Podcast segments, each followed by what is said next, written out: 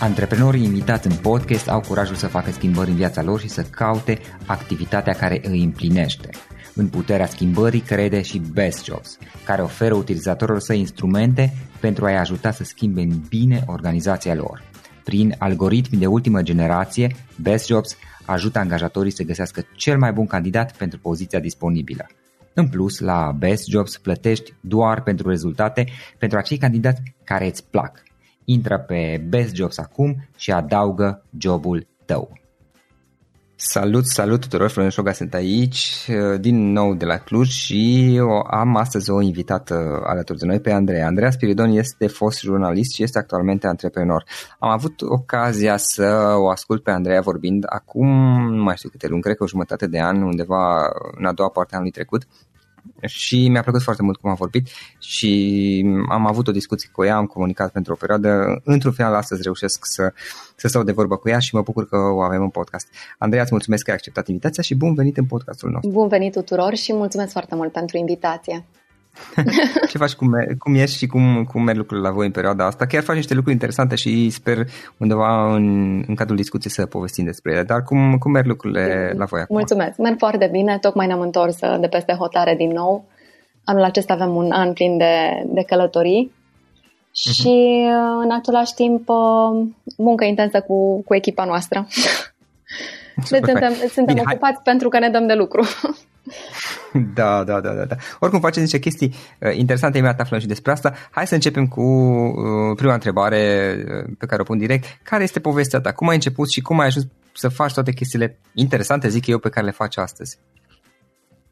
Aș putea spune că de mic copil am visat la lucruri care îmi păreau așa povești imposibile. Totdeauna m-au atras lucrurile nu foarte pământene, să zic așa, nu foarte așezate. Da. M-au atras extremele dintr-un anume punct de vedere, în sensul în care mi-am dorit meserii periculoase, deși nu sunt o curajoasă înnăscută. Mi-am dorit să fac lucruri diferite și lucruri care să miște lumea. Mi-aduc aminte vremea copilăriei, de 1 iunie, nu știu dacă tu mai știi, ne scoteau cel puțin pe noi în Arad, pe faleza Mureșului, să desenăm cu cretă colorată lumea așa cum o vedem noi, cum ar putea fi lumea mai bună, și desenam copii de diferite rase și eu întotdeauna am gândit lucrurile într-un mod idealist și pe mine m-au marcat acele momente pentru că simțeam că aceea este esența vieții și când eram mică m-am gândit că poate o să lucrez pentru Organizația Națiunilor Unite sau pentru UNICEF. Întotdeauna am fost preocupată de probleme globale. Și până la urmă, m-am înscris la un liceu economic. Da. Apoi am urmat o facultate de științe economice. Cel mai mult m-a pasionat economia globală, poate din același motiv. Dar de pe băncile facultății m-am angajat ca jurnalist. Tot pentru că eu am crezut atunci că a fi jurnalist înseamnă să ai puterea să schimbi lumea. Păi așa și este, într-un fel. Da. Teoretic, măcar. Da, este un instrument, într-adevăr, foarte puternic, dar foarte mult contează în mâinile cui este el pus. Da. Ca să fiu cât mai delicată. Și în paralel, ca să mă ajute în meseria mea de jurnalist, am urmat și Facultatea de Relații Publice și Comunicare. Sunt un om al comunicării.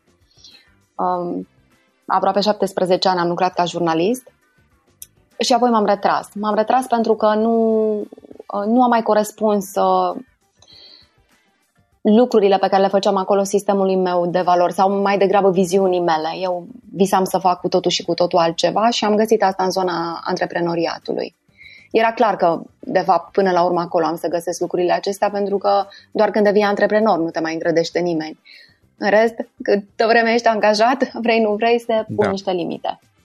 Și cam asta este povestea mea. Am schimbat destul de des macazul, dar am făcut-o întotdeauna dintr-o puternică trăire interioară. Ok. În afaceri, cum ai început? Care sunt chestiile în care ai fost implicată? La început am fost mai degrabă ajutorul lui Răzvan. Răzvan a făcut primul pas în antreprenoriat în anul 2005, în zona de relații publice și comunicare. el avea timp mai mult să facă asta și atunci l-am ajutat ca economist mai degrabă. Iar în anul 2009 ne-am întâlnit cu proiectul pe care îl dezvoltăm astăzi și am început să mă implic mai mult. În momentul în care am părăsit televiziunea, am devenit full-time antreprenor. Lucrurile le-am învățat din mers, cu siguranță. Despre ce e vorba în proiectul acesta? În ce facem noi acum, proiectul nostru? Da. Păi în 2009 am creat o colaborare cu cel mai mare institut de cercetări genetice în anti-aging din lume, un institut din America, o companie care deține cele mai multe date genetice în privința procesului de îmbătrânire.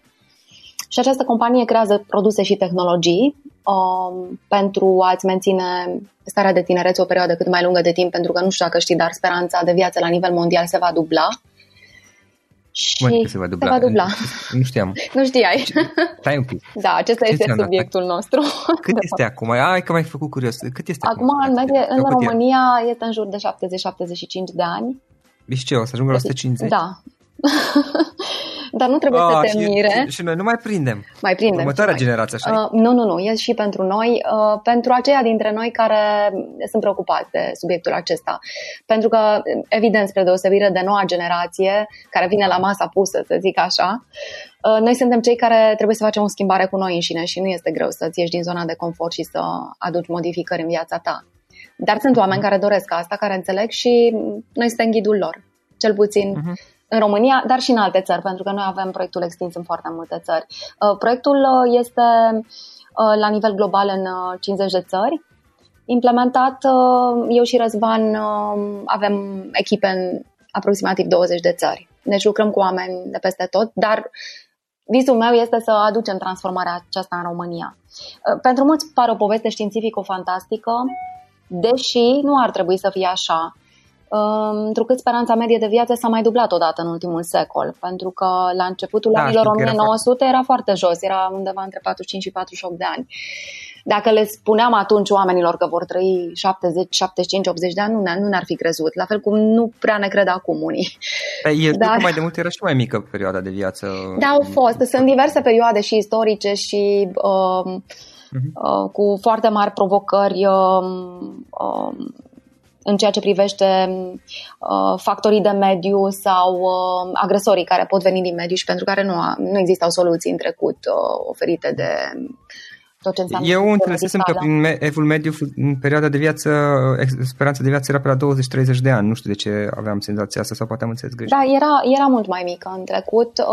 Sigur că erau mulți factori care au contribuit la această speranță mică de viață, pentru că potențialul nostru genetic este foarte, foarte mare și oamenii de acum 100 de ani aveau același potențial genetic pe care îl avem noi astăzi, dar nu aveau mediul și condițiile ca să îl exploateze la adevărata sa valoare. Iar scopul nostru este să învățăm pe oameni ce au de făcut, astfel încât să-și manifeste adevăratul potențial genetic. Bineînțeles că vârstele care se speculează astăzi de lumea științifică se duc către 500-600 de ani. Dar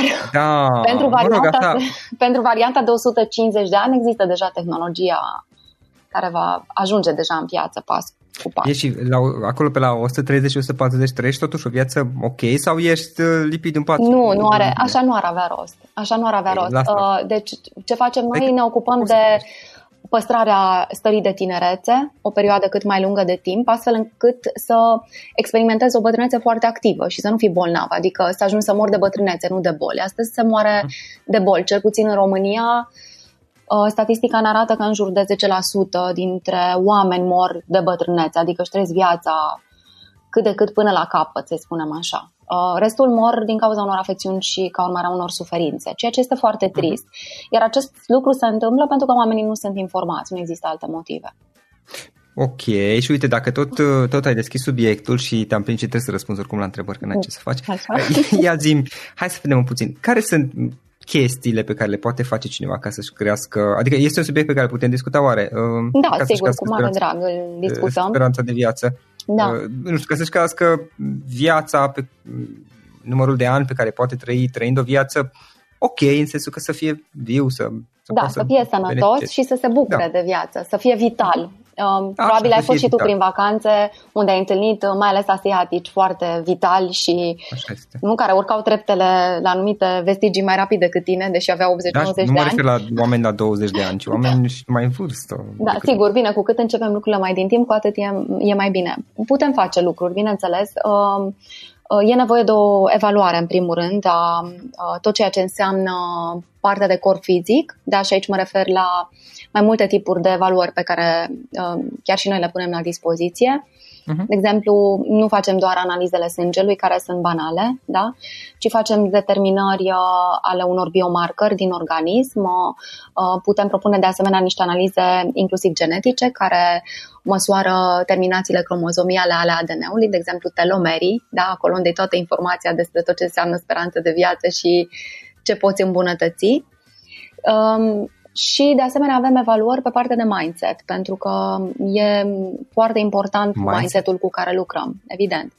Pentru că schimbarea și tot ceea ce înseamnă personalizarea ulterioară, pentru că scopul nostru e să personalizăm, nu poți să scoți potențialul unui om la suprafață fără să personalizezi, să faci lucrurile așa cum organismul lui are nevoie să fie făcute, pentru că suntem diferiți totuși. Iar partea de mindset este o componentă foarte importantă, pentru că de la felul în care percepem și gândim lucrurile, materializăm tot ce se întâmplă în viața noastră. Deci, în mod cert, dacă un om nu are un mindset sănătos sau percepe greșit lucrurile, atunci trebuie să-l ajutăm să le vadă la adevărata lor valoare, astfel încât atunci când aducem schimbări în viața sa, să le poată pune în aplicare cu ușurință și în mod conștient, chiar cu bucurie. Uhum. Și de aceea lucrăm pe ambele paliere. Da? Uite, ziceai mai devreme mindset, felul în care percepem și gândim lucrurile, dacă am reținut bine, da, materializează tot ceea ce există în viața noastră, mai mult sau mai puțin, așa am reținut. Practic, modul în care gândim creează lumea noastră. Asta cu siguranță. Și nu invers. Uite, asta e o discuție chiar interesantă pe care am avut-o de curând. Și asta înseamnă că și din punct de vedere al trăirilor pe care le avem, al trăirilor emoționale, spre exemplu, faptul că atașăm emoții la anumite evenimente, nu înseamnă că evenimentele pe care noi trecem, spre exemplu, merge unul cu mașina și ne stropește e ploaie și trece o mașină și ne stropește. Nu ne-a enervat ăla pentru că ne-a stropit, și noi din interior am creat emoțiile și doar l-am atașat acelui incident, pentru că așa suntem obișnuiți, practic. Așa este. Cel mai important e cum reacționăm la evenimente, nu evenimentele în sine, pentru că în viețile tuturor apar provocări și pot apărea chiar provocări pe care, de pildă, nu avem cum să le controlăm cu puterea gândului instantaneu, da? De exemplu, nu știu, vine un asteroid către Pământ. Da? E foarte important cum te raportezi la un astfel de eveniment, pentru că marea majoritate a oamenilor, din ce am observat noi, iau decizii greșite pentru că se lasă pradă emoțiilor foarte puternice. Emoțiile sunt foarte importante, dar ele schimbă chimia organismului, da? Țin de sistemul hormonal, acolo se produc lucruri care au un impact inclusiv asupra ADN-ului. Deci tot ceea ce trăim noi în fiecare zi activează și inactivează anumite părți ale ADN-ului nostru, anumite grupuri de gene care sunt răspunzătoare de anumite funcții în organism. Există vorba aceasta că un om s-a stins de inimă rea, adică din cauza necazului și a suferinței sau a frustrărilor pe care le-a avut. Dar se întâmplă acest lucru pentru că bolile au ca plan primordial planul emoțional. Da, de unde se scută. Dar emoțiile apar ca urmare a felului în care percepem noi realitatea. Iar acest el nu din cauza necazurilor s-a stins, ci pentru că el a atașat emoțiile respective evenimentului respectiv și a repetat aceleași gânduri. Practic, noi ajutăm pe oameni să înțeleagă că ei sunt în stăpânirea tuturor emoțiilor pe care le generează în ei înșiși. Nu poți controla gândurile care îți vin în cap și nici nu trebuie să te preocupi de acest lucru, pentru că prin mintea noastră trec în jur de 70.000 de gânduri pe zi. Și e un studiu făcut, nu mai știu de ce universitate, foarte interesant studiu, pentru că sunt tot felul de tehnologii astăzi care măsoară aceste lucruri. În proporție de 70-80% sunt gânduri negative, pentru că așa suntem noi, așa ne-am creat conexiunile neuronale. Ei, că trec aceste gânduri prin capul nostru este ok. Întrebarea este căror gânduri alegem noi să le acordăm atenție. Asta este întrebarea. Și aceste lucruri, prin exercițiu, se pot corecta. Da, asta era lucrul, întrebarea pe care vreau să pun acum și la care mă gândeam. Pentru că, uite, mai devreme când am zis despre cineva care a murit de inimă marea, că a avut necazuri și alte chestii, acum mie, stând și discutând cu tine, mi este ușor să zic că, da, măi, că nu trebuia să se atașeze așa de mult de acele necazuri, să aibă toate emoțiile negative, să se detașeze, să înțeleagă că, mă rog, acele sunt necazuri, dar el poate într-un fel să controleze, să definească ce emoții atașează. Dar mie mi este, la nivel, discutând doar intelectual și cognitiv, nu știu cum să zic cu tine, rațional, logic, da. Îmi este ușor să discut, să zic asta. Adevărul este că și eu când am fost în situații, băi, am trecut prin niște emoții negative, deci nu odată, de multe ori, pentru că e ușor să vorbești despre lucrurile astea când ești detașat de ele, mai ales dacă tu nici nu ești implicat așa, și să zici că da, trebuie să mă detașez și alte chestii, dar eu când sunt într-o situație, mi este mult mai dificil pentru că, așa, înainte de toate, cred eu, pentru că așa sunt obișnuit, adică toată viața am făcut așa, așa am văzut pe părinții mei, pe toți cei din jur procedând și pe undeva poate am ajuns la concluzia indirectă, fără să-mi dau seama, că bă, așa se procedează, adică când ți se întâmplă chestii rele, e normal, le vin cu emoții atașate la ea. Emoțiile negative sunt normale. Sunt normale și e ok să fie acolo, pentru că nu poți să te prefaci că ești pozitiv permanent, nu există așa ceva. Decizia de a sta în emoția negativă și cât așa vei sta în ea este, ți aparține în totalitate. Sau să o amplifici. Pentru că marea majoritate a oamenilor își amplifică emoția. Da. Și da, este ușor să vorbești din afară, dar eu nu vorbesc doar din afară. Eu nu, acum vorbim de mine, prin episoade. Nu, dar când dau astfel de sfaturi, știi, pentru că sunt mulți care vin cu sfaturi teoretice foarte bune, dar nici măcar ei nu au trecut prin suferințe foarte grele, de exemplu. Dar eu am avut episoade în viața mea când mi-a fost foarte greu și am învățat să ies în afara problemei și să o analizez din mai multe unghiuri, astfel încât să-mi creez un context în care să mă pot detașa, adică să nu-mi produc rău, pentru că dacă ai problema lângă tine și îți produci și rău cu acea problemă, ai deja două probleme. Da. Trebuie, apropo, fac apel chiar la logica despre care vorbeai, că spune că poate în contextul acesta sunt prea rațional. Nu ești prea rațional, pentru că ăsta este rolul rațiunii și mintea aici joacă cel mai important rol. Mintea este un instrument pe care noi să-l folosim ca să luăm cele mai bune decizii într-o situație dată. Nu e un instrument care să ne stăpânească pe noi și să ne dicteze ce să gândim, pentru că nu e. Prin minte ori să treacă foarte, foarte multe gânduri. Eu am învățat să mă detașez cumva. La început făceam niște exerciții în care îmi imaginam, efectiv stăteam și meditam, nu știu, 20 de minute sau 10 minute la început, cât rezistam, dacă nu mi era foarte simplu atunci, pentru că era ceva nou pentru mine, da. Și stăteam doar să văd ce gânduri îmi trec prin cap și le lăsam să vină, efectiv, puse niște norișori pe cer. Da, deci din starea de observator se pornește totul. Dar ca să poți să ajungi în starea aia și apoi să fii permanent în starea respectivă, trebuie exercițiu. La început faci lucrurile astea într-un mod voluntar, pentru că ți impui, iar cu timpul este o stare a ta de a fi. Adică ești aproape permanent în acest rol de observator, așa trăiești și e foarte fain. Da.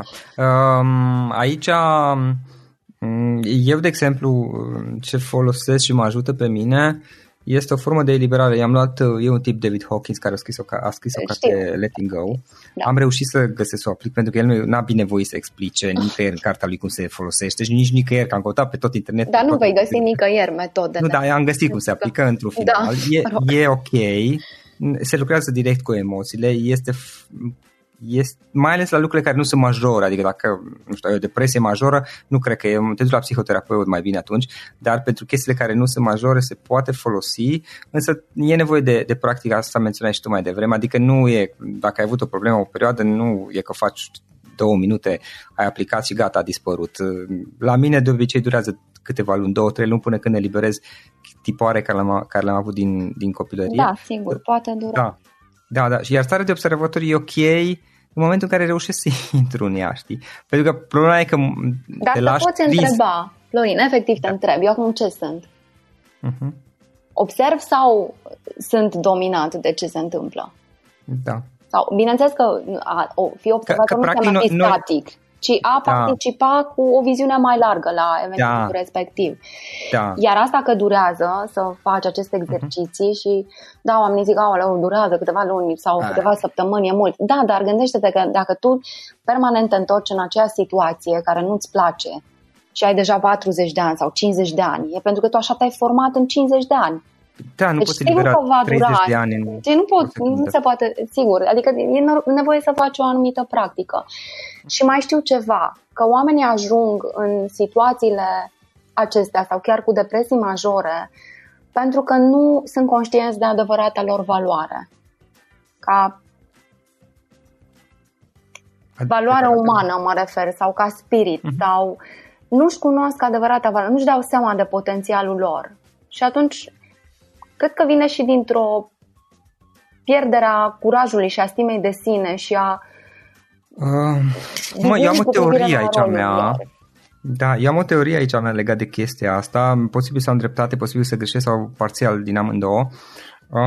Eu cred că pe undeva în special în copilărie avem niște chestii și un fel de a fi care teoretic se astupă, nu știu cum să zic, se schimbă prin faptul că de fapt noi toată personalitatea, nu toate, într-o bună măsură, părerea mea este că ne construim personalitatea adoptând, preluând diverse idei, concepte și credințe de la cei din jur. Probabil multe de la părinți, dar nu neapărat doar de la ei. În copilărie, adolescență, 20-30 de ani, în special într-o perioadă în care nu avem destul experiență de viață pentru a spune, ok, dacă tata sau mama a procedat așa, băi, nu procedează bine, ar trebui să iau chestia asta. Uite, un exemplu concret din viața mea este că undeva când aveam 20 ceva de ani, a fost un număr de ani în care am petrecut destul de mult timp cu niște persoane care aveau un obicei, ne înțelegeam bine și era amuzant, dar aveau un obicei prost, acela de a bârfi. Treptat s-a lipit de mine. Problema este că eu m-am făcut undeva noroc, aș zice eu, pentru că trăiam o stare de conflict interior. Am început să bârfesc și eu pe alți oameni, dar mă simțeam ca naiba pe românește, de rahat, scuză-mi expresia. Dar o făceam pentru că tot îi vedeam pe ăștia, era distractiv, amuzant, însă mă simțeam prost. Probabil că era un conflict de valori undeva în interior, ceva la mine, și la un moment dat n-am mai vrut. Adică au fost niște episoade care mi-am dat seama, ajung în niște situații foarte stupide și de fapt nici nu-mi place toată povestea asta. Pe undeva probabil am conștientizat de unde îmi vine. Pur și simplu erau niște persoane care mă influențau destul de mult și am decis să rup legătura cu persoanele respective, iar treptat de-a lungul anilor s-a dizolvat toată chestia asta, s-a eliberat. Foarte rar mai fac acum și aproape de fiecare dată când mai scapă un porumbel, conștientizez ori în secunda aia și mă opresc, ori imediat după și mă gândesc asupra lui și reușesc aproape tot timpul să mă abțin. Aceasta este starea de observator și practic dacă ești conștient permanent îți dai seama de ceea ce faci, de consecințele lucrurilor pe care le faci. Altfel suntem un fel de zombi care funcționăm pe pilot automat și în spectrul acestor programe despre care ai vorbit tu și suntem victimele lor. Degeaba credem noi că avem controlul, pentru că nu-l avem în situația aceasta.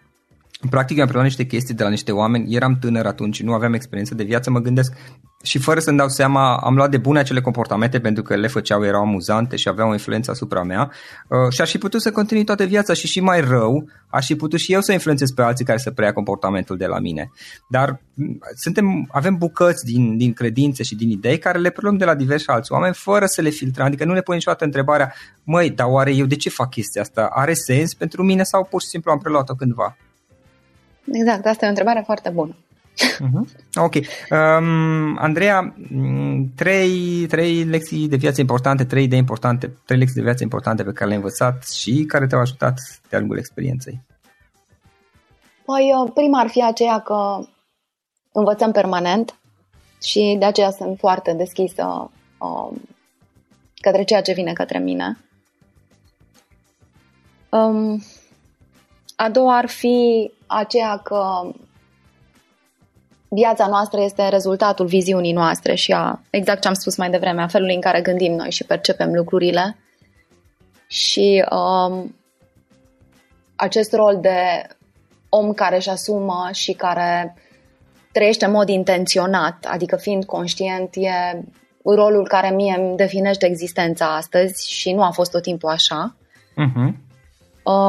Dar în niciun caz nu mai sunt o victimă a împrejurărilor. Totdeauna când apare o provocare în viața mea mă întreb de ce a apărut. E acolo cu un scop, cu siguranță. Iar dacă nu comportamentul meu a adus-o acolo, atunci o am acolo ca să învăț ceva și să evoluez. Dar într-un fel ți-ai creat totul singură. da, cumva m-am găsit în contextul ăla. Deci dacă sunt acolo înseamnă că felul meu de a face lucrurile m-a dus în zona respectivă. Că uneori, într-adevăr, apar în viața noastră niște situații în care te întreb ce legătură am eu cu povestea asta. Da. Cum a venit asta în viața noastră, dar poate în viața mea, dar poate uneori lucrurile vin în viața ta, poate nu pentru că le-ai atras neapărat ca să le experimentezi, ci pentru a învăța să spui nu la anumite situații sau niciodată nu știi, da? De aceea eu întotdeauna fac un pas înapoi și le privesc așa, prietenește, dar cu claritate. Din perspectiva asta, chiar și evenimentele negative, cel puțin după ce am reușit să trecem peste ele, sunt niște experiențe foarte bune în momentul în care au trecut. Sunt cele mai bune lecții. Știi că este o vorbă care spune că cea mai bună lecție este ultima suferință. Știi? Da, sunt dure. Știu întotdeauna, de exemplu, dacă trec printr-o perioadă care mă face să fiu tristă sau, mă rog, îmi dă o emoție negativă, știu că ea e spre binele meu. Deci nu mai trăiesc cu patimă, cum era în trecut, de exemplu. Poate în trecut, pe vremea când eram jurnalist și se întâmpla ceva ce nu-mi plăcea, puneam foarte multă patimă în povestea aia și încercam să argumentez și să-mi susțin punctul de vedere și să lupt și să mă impun, și ceea ce este o prostie. Acum așa văd lucrurile, sigur, poate că m-am maturizat. Păi acum te mai și detașat de experiență, e mai ușor. Nu-mi vorba, cred că provocări atrag și aici, dar nu mă mișcă din poziția mea. Pur și simplu caut să văd care este oportunitatea în ele, dacă apar sau dacă le provoc sau știu că sunt cu un scop acolo. Da. Iar a treia lecție pe care... concluzie pe care am tras-o din experiența mea de viață este că eu nu judec oamenii pe baza opiniilor celorlalți niciodată.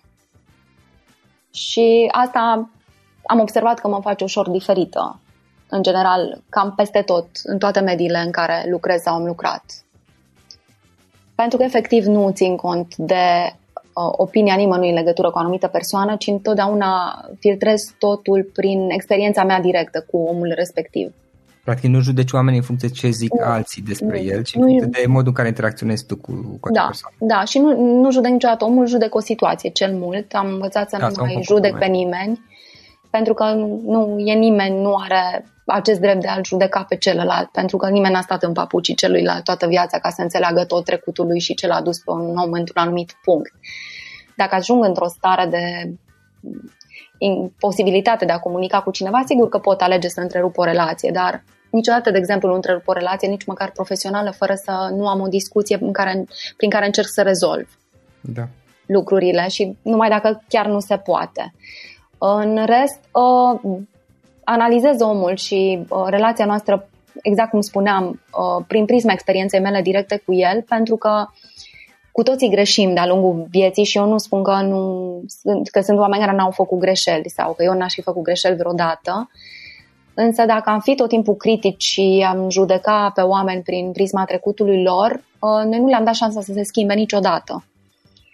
Iar viața aceasta este despre cum evoluăm noi ca ființe, de fapt, nu? Și atunci, orice om are dreptul la schimbare. Cum spuneai și tu, că la un moment dat erai într-un anturaj în care bârfeai fără să vrei, dar după aceea ți-ai dat seama, astăzi nu o mai faci. Cum ar fi să te fi judecat eu pe tine când mi-ai cerut acest interviu, prin ceea ce mi-ar fi spus cine știe despre tine? Cine știe cine despre tine ceva rău? N-aș fi făcut-o în niciun caz. Deci eu sunt genul acesta de om. Nu am pretenția ca oamenii să procedeze la fel în ceea ce mă privește, dar eu așa fac, că așa simt. Măi, eu am ajuns la o teorie personală, eu am tot fel de teorii, am ajuns la o teorie personală. Să le pui în practică. Da. Acum chiar lucrez, sincer să fiu, la chestia asta.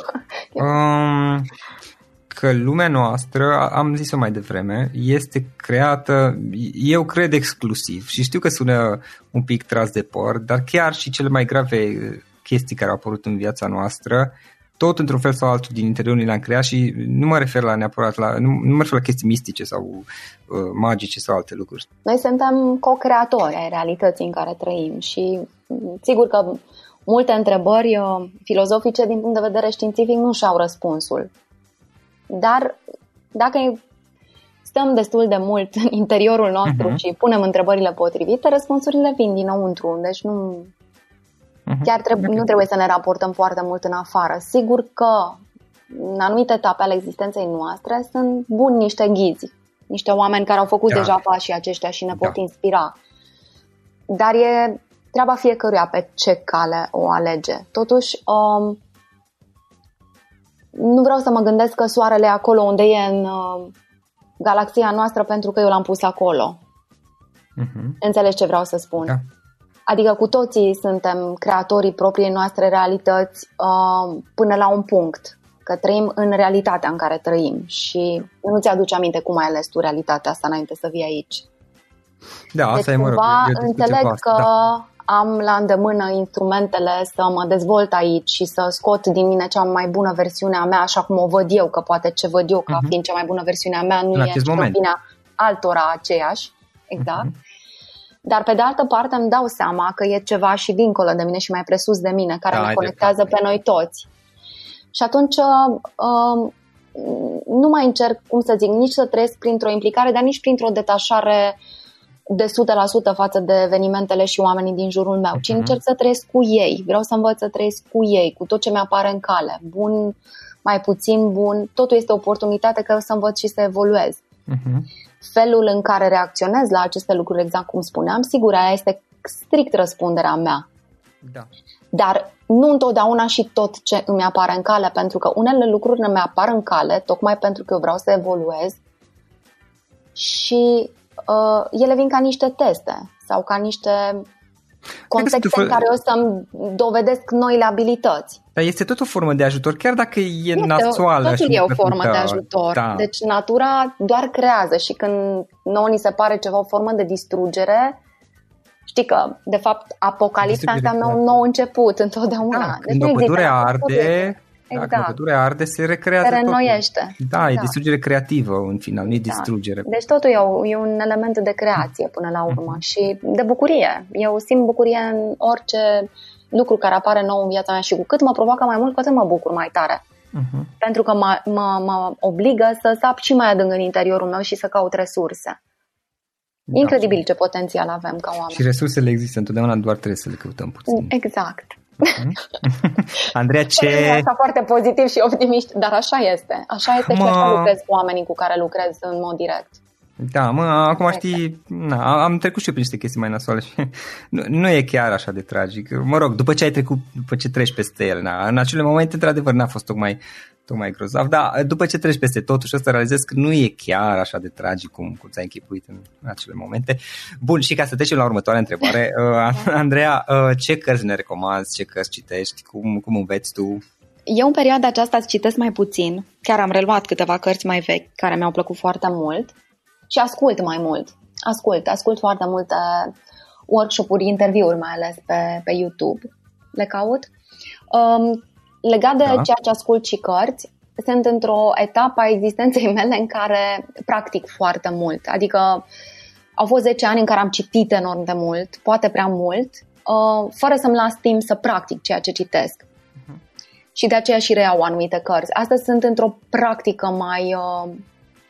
profundă, să zic așa, adică prefer să citesc o pagină, dar să o practic o săptămână, de exemplu, sau cam 2 ore pe zi aloc instruirii mele, fie că ascult interviuri, fie că citesc, fie că, nu știu, meditez. Deci îmi aloc aceste 2 ore pentru a înțelege mai bine lucruri. Mi-am și luat aici 3 cărți pe care le parcurg acum, dacă vrei ți le spun. Te rog. Una este, și pe asta o recitesc, Cum să trăiești 150 de ani, da?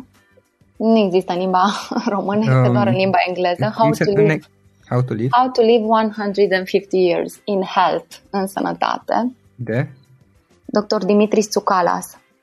Este un absolvent Harvard, grec. Carte scrisă pe înțelesul tuturor, o recomand cu mare drag.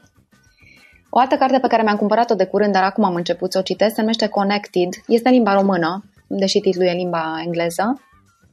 Și este scrisă de Dr. Nicolas Christakis și Dr. James Fowler și vorbește despre felul în care ne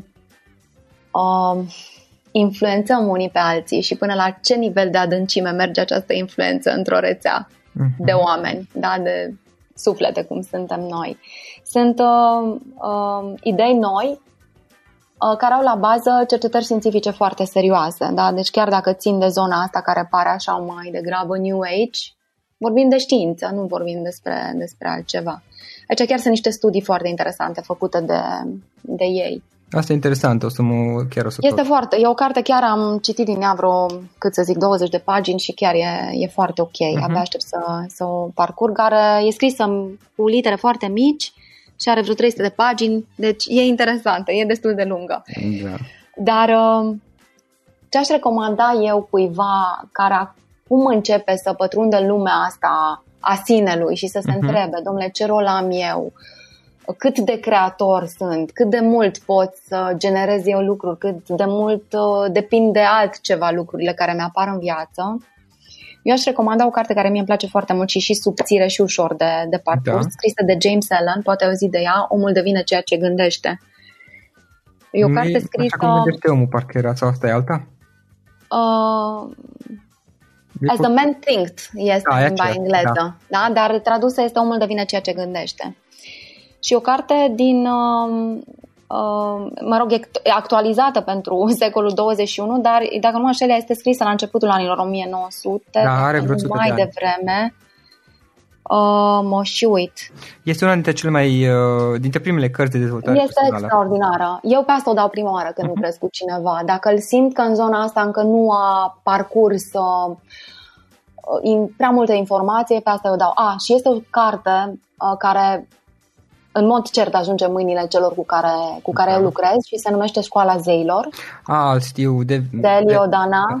Eliodana are și o universitate, Școala de Studii Economice Europene, care este o școală pentru noi visători și vizionari ai lumii. Sunt niște teorii care mie nu mi se par deloc teorii, mi se par lucruri... asta mie mi-a fost recomandată de multă lume cartea, n-am citit-o încă pentru că e groasă. De câte mi-am amintesc, pentru că ea este scrisă ca o poveste. E poveste. Dar el este personajul central. Dar eu am momente, adică, nu știu, se întâmplă foarte des să merg să iau cartea, să o deschid, să văd unde mi se deschide efectiv și să citesc 2-3 pagini. Efectiv am savurat-o, a fost genul de carte pe care în ultimii 10 ani nu puteam să o închid. Cred că am citit-o în 2 sau 3 zile. Nu am putut să o închid, efectiv. Și după ce am citit-o, am simțit că vreau să o iau de la capăt. E o carte pe care poți să o citești de 1.000.000 de ori, pentru că e o carte care te responsabilizează foarte mult. Eu am mai dat-o oamenilor să o citească și în funcție de reacția lor mi-am dat seama din ce punct pot să lucrez cu ei.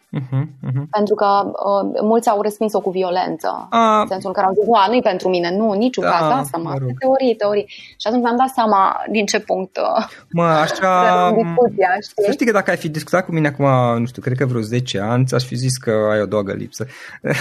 Dacă vedeam cartea, dacă îmi dădeai pe David Hawkins acum 10 ani, ziceam că ai mai multe doage lipsă, dar pe de altă parte eu l-am citit, David Hawkins, Letting Go, l-am citit anul trecut de vreo 4 ori și anul ăsta încă știi cum e, până nu guști nu poți să spui că e mâncarea bună. Mie mi s-a potrivit, nu știu ce să zic. Deși sunt chestii pe care nu le-am înțeles și le-am sărit pur și simplu și am învățat chestia. În Școala Zeilor nu ai ce să nu înțelegi. Deci e mult prea, efectiv te pui în pielea personajului central, care are acest ghidaj, care e un ghidaj interior de fapt, visătorul care îi dă lecții, pe măsură ce face anumite acțiuni, pe loc îl corectează, ceea ce este... face ca această carte să fie ca un manual, dacă vrei, sau ca un ghid. Și este genul de carte care categoric te poate ajuta să ajungi în poziția de observator foarte ușor. Ok, am notat. Pentru că îți creează un mecanism de gândire și niște conexiuni neuronale noi. Eu de atunci nu mai gândesc lucrurile în aceiași termen de când am citit această carte. Și mi-e mult mai ușor să citesc, cum să-ți spun... capacitatea de înțelegere a unui om, până unde duce ea în momentul în care vorbesc cu el. Pentru că dacă vrem cu adevărat să ajutăm pe cei din jurul nostru, atunci e foarte important să înțelegem care e percepția lor. Pentru că dacă vorbim dintr-o percepere a lucrurilor mult prea înaltă pentru ei, îi pierdem și ei ne pierd pe noi. Vorba ta, ei spun că ne lipsește o doagă, iar noi spunem că ei sunt încuiați. Exact ca în Harry Potter, știi? Dar dacă noi din postura în care suntem spunem că stăm cu iați, înseamnă că noi mai avem de lucru cu noi, nu cu ei. Da. Pentru că suntem în postura în care judecăm. Deci sunt niște aspecte foarte interesante. Mai nu că și eu am fost o lungă perioadă de timp încuiat. Nu e rău să fii încuiat. A fi încuiat este o etapă din viața ta în care experimentezi lucrurile plătind în mod inconștient un preț prea mare pentru ele. Asta e perioada. Dar e o poveste frumoasă și știi de ce? Pentru că dacă n-am fi la un anumit moment al existenței noastre încuiați, noi n-am învățat. Eu și acum mă trezesc în situații în care îmi dau seama că sunt încuiată în situația asta. Deci mă comport ca încuiată și atunci trebuie să mă gândesc, ok, stai puțin, cum o duc la un nivel mai înalt? Că altfel risc să... Știi de ce? Pentru că învățând toată viața, permanent suntem elevi în ceva. Și suntem începători și greșim și ok. Numai că noi lucrăm cu oameni care sunt la un nivel mai înalt decât noi și la rândul nostru lucrăm cu oameni care fie sunt la nivelul nostru, fie sunt și ei la un nivel mai înalt, dar mai au nevoie de niște lucruri pe care noi le-am experimentat și ei încă nu. Sau pur și simplu simt că noi suntem sursa lor de inspirație și un ghidaj în momentul respectiv al existenței, pentru că în fond nimeni nu e mai presus sau mai prejos decât celălalt. Doar că avem experiențe de viață diferite. Și când ne întâlnim ca să ne antrenăm unii pe alții, pur și simplu împrumutăm cunoașterea celuilalt pentru experiență pentru care noi ne pregătim. Deci asta este tot ce facem. Eu nu cred că unii sunt mai deștepți sau alții. Unii au citit mai mult într-o direcție, alții au citit în alta, dar ne întâlnim într-un punct în care avem nevoie unii de alții. Așa este. Așa, cel puțin așa simt eu lucrurile, adică eu învăț extrem de mult de la oamenii cu care lucrez eu. Da, plus că există multe căi. Pentru că mulți sunt trecute prin experiențe pe care eu nu le-am avut, știi? Da. Așa este. Scuze-mă că te-am întrebat. Plus că există multe căi, știi, și până la urmă, adică fiecare are trăiri și experiența pe care l-a avut, nu este că neapărat drumul pe care am fost eu este unicul și nu este niciun drum care să fie unicul. Da, e drumul meu, altcineva merge într-un alt fel. Da, plus că... Și nu e nimic greșit în asta. Da, bine, e foarte frumos. Bine, plus că mai încasez, la un moment dat, și asta e o chestie bună, mai devreme sau mai târziu cu toți o mai încasăm de la viață, știi, și atunci încep să... Da, e bine, știi de ce? Da. Pentru că ne pune pe drum înapoi. Da, exact. Eu cred că lucrurile astea destul de grave care vin în viața noastră sunt lucruri care au darul de a ne pune înapoi pe cale, pentru că deviem de multe ori de la traseu sau nu citim semnele care vin către noi, pentru că orice tragedie poate fi preîntâmpinată, dar trebuie să fii foarte trezit, să zic așa, în direcția aceea și să o vezi, ca să faci un fel de prevenție în viață. Da. Și atunci când ți se întâmplă, știi că a doua oară nu o să ți se mai întâmple, dacă te-a durut destul de tare.